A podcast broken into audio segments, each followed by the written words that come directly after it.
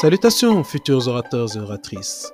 Soyez les bienvenus dans votre épisode quotidien d'Agora Académie consacré aux arts oratoires. Lorsque l'on décide de prendre la parole, quel que soit le cadre, il faut être prêt à fournir des efforts. Dire les termes, c'est bien. Bien dire les termes, c'est mieux. Derrière une idée peut s'en cacher une autre. Un esprit fécond est semblable au grain de sable du désert. Ses ressources semblent illimitées. Mais peut-on réellement distinguer un grain d'un autre?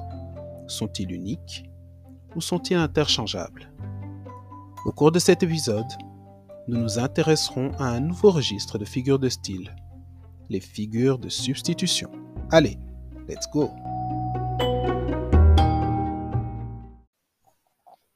Alors, que sont les figures de substitution? Les figures de substitution sont utilisées pour, très simplement, substituer une idée à une autre, ou plutôt un terme à un autre, de par la proximité des idées auxquelles ils se rapportent. Il existe plusieurs formes de substitution qui sont possibles. La première est la métonymie. La métonymie est un processus qui repose sur le fait d'énoncer une chose de manière plus simple, plus concentrée. C'est une sorte de résumé orienté selon des axes spécifiques. L'idée ici, c'est de jouer sur la relation existant entre les termes afin de les substituer. La première forme que l'on notera en termes de métonymie est celle qui va jouer sur l'opposition entre le contenu et le contenant. Par exemple, en disant Cette femme est une disciple de Paris, pour signifier Cette femme a été formée par le gouvernement français. Pour ce faire, l'accent va être placé sur des éléments permettant de la caractériser.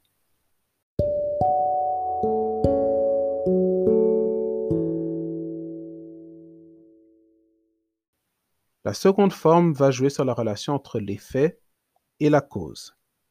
Par exemple, on dira Socrate a bu la mort pour signifier Socrate a bu un poison mortel. Ou alors on peut jouer sur l'origine et l'objet. On dira par exemple porter des brésiliennes pour signifier porter des mèches d'origine brésilienne. Vous noterez au passage que dans certains contextes, cela peut avoir une signification plus charnelle sur laquelle je ne reviendrai pas. La quatrième forme va jouer sur la relation entre l'instrument et son utilisation. On dira par exemple, il a un bon joystick pour signifier il est habile dans ses contrôles dans les jeux vidéo. Notez que la longueur de l'expression est hautement avantageuse. Entre dire il a un bon joystick et dire il est habile dans ses contrôles dans les jeux vidéo, le gain de temps, de même que le message qui est transmis, sont très avantageux. Enfin, la dernière catégorie joue sur la relation entre le symbole et la réalité. Ici, comme exemple, nous prendrons le fait que l'on puisse dire l'union des crayons et des pinceaux pour signifier l'union contractée entre les dessinateurs et les peintres.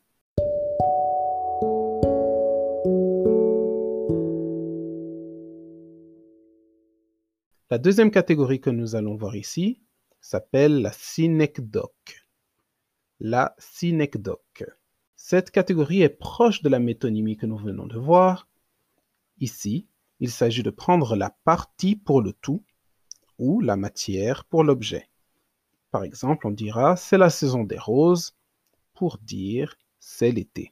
Le troisième type de figure de style exploitant les rapports de substitution est la périphrase. La périphrase est une manière détournée de désigner une chose.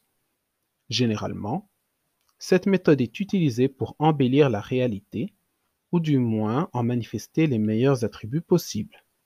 C'est, dès lors, une excellente manière de vanter les mérites d'une chose sans en faire de trop. Par exemple, on dira le quartier des plaisirs pour parler des espaces réservés aux maisons closes, ou encore la patrie des shinobi pour parler du Japon, le pays des pyramides pour parler de l'Égypte, le compagnon fidèle de ses nuits pour parler de l'amant d'une femme.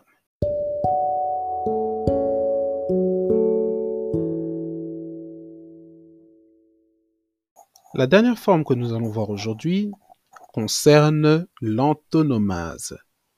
Il s'agit de la désignation d'une personne par un nom commun ou une périphrase qui la caractérise, ou encore par le nom d'un personnage typique. Une autre manière de comprendre cette définition, c'est de dire qu'il s'agit d'une figure de style qui consiste à remplacer un nom commun par un nom propre ou inversement. L'objectif sous-jacent est bien entendu de transmettre une idée claire. On préférera dès lors employer des images qui, au vu du contexte, parviendront à toucher l'audience visée. Par exemple, nous dirons Ce boxeur-là, c'est un vrai Son Goku. Tout ce qu'il veut, c'est se battre contre des gens très forts. Parvenir à jouer avec les figures de style de substitution permet d'enrichir considérablement le discours. Il est plus agréable d'entendre un discours habilement construit qui est en outre capable de jouer sur le terrain de l'élégance lexicale. Il s'agit là de brandir les mots comme un katana ou une rapière face aux ennemis de la langue. Que vous soyez des Miyamoto Musashi ou des Zoro, frappez comme Jaja. La langue de Molière vous le rendra bien.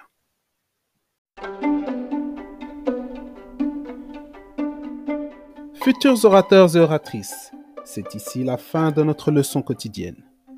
Bon courage, pratiquez abondamment. Nous poursuivons notre collecte dans le cadre de l'opération Un miracle pour Noël. Surtout, N'oubliez pas de commenter les cours, de nous donner votre feedback car il nous aide à nous améliorer. Mais bien entendu, plus important encore, abonnez-vous et suivez-nous sur Facebook, Instagram, Twitter et TikTok pour ne rien manquer de nos programmes. À demain. Yé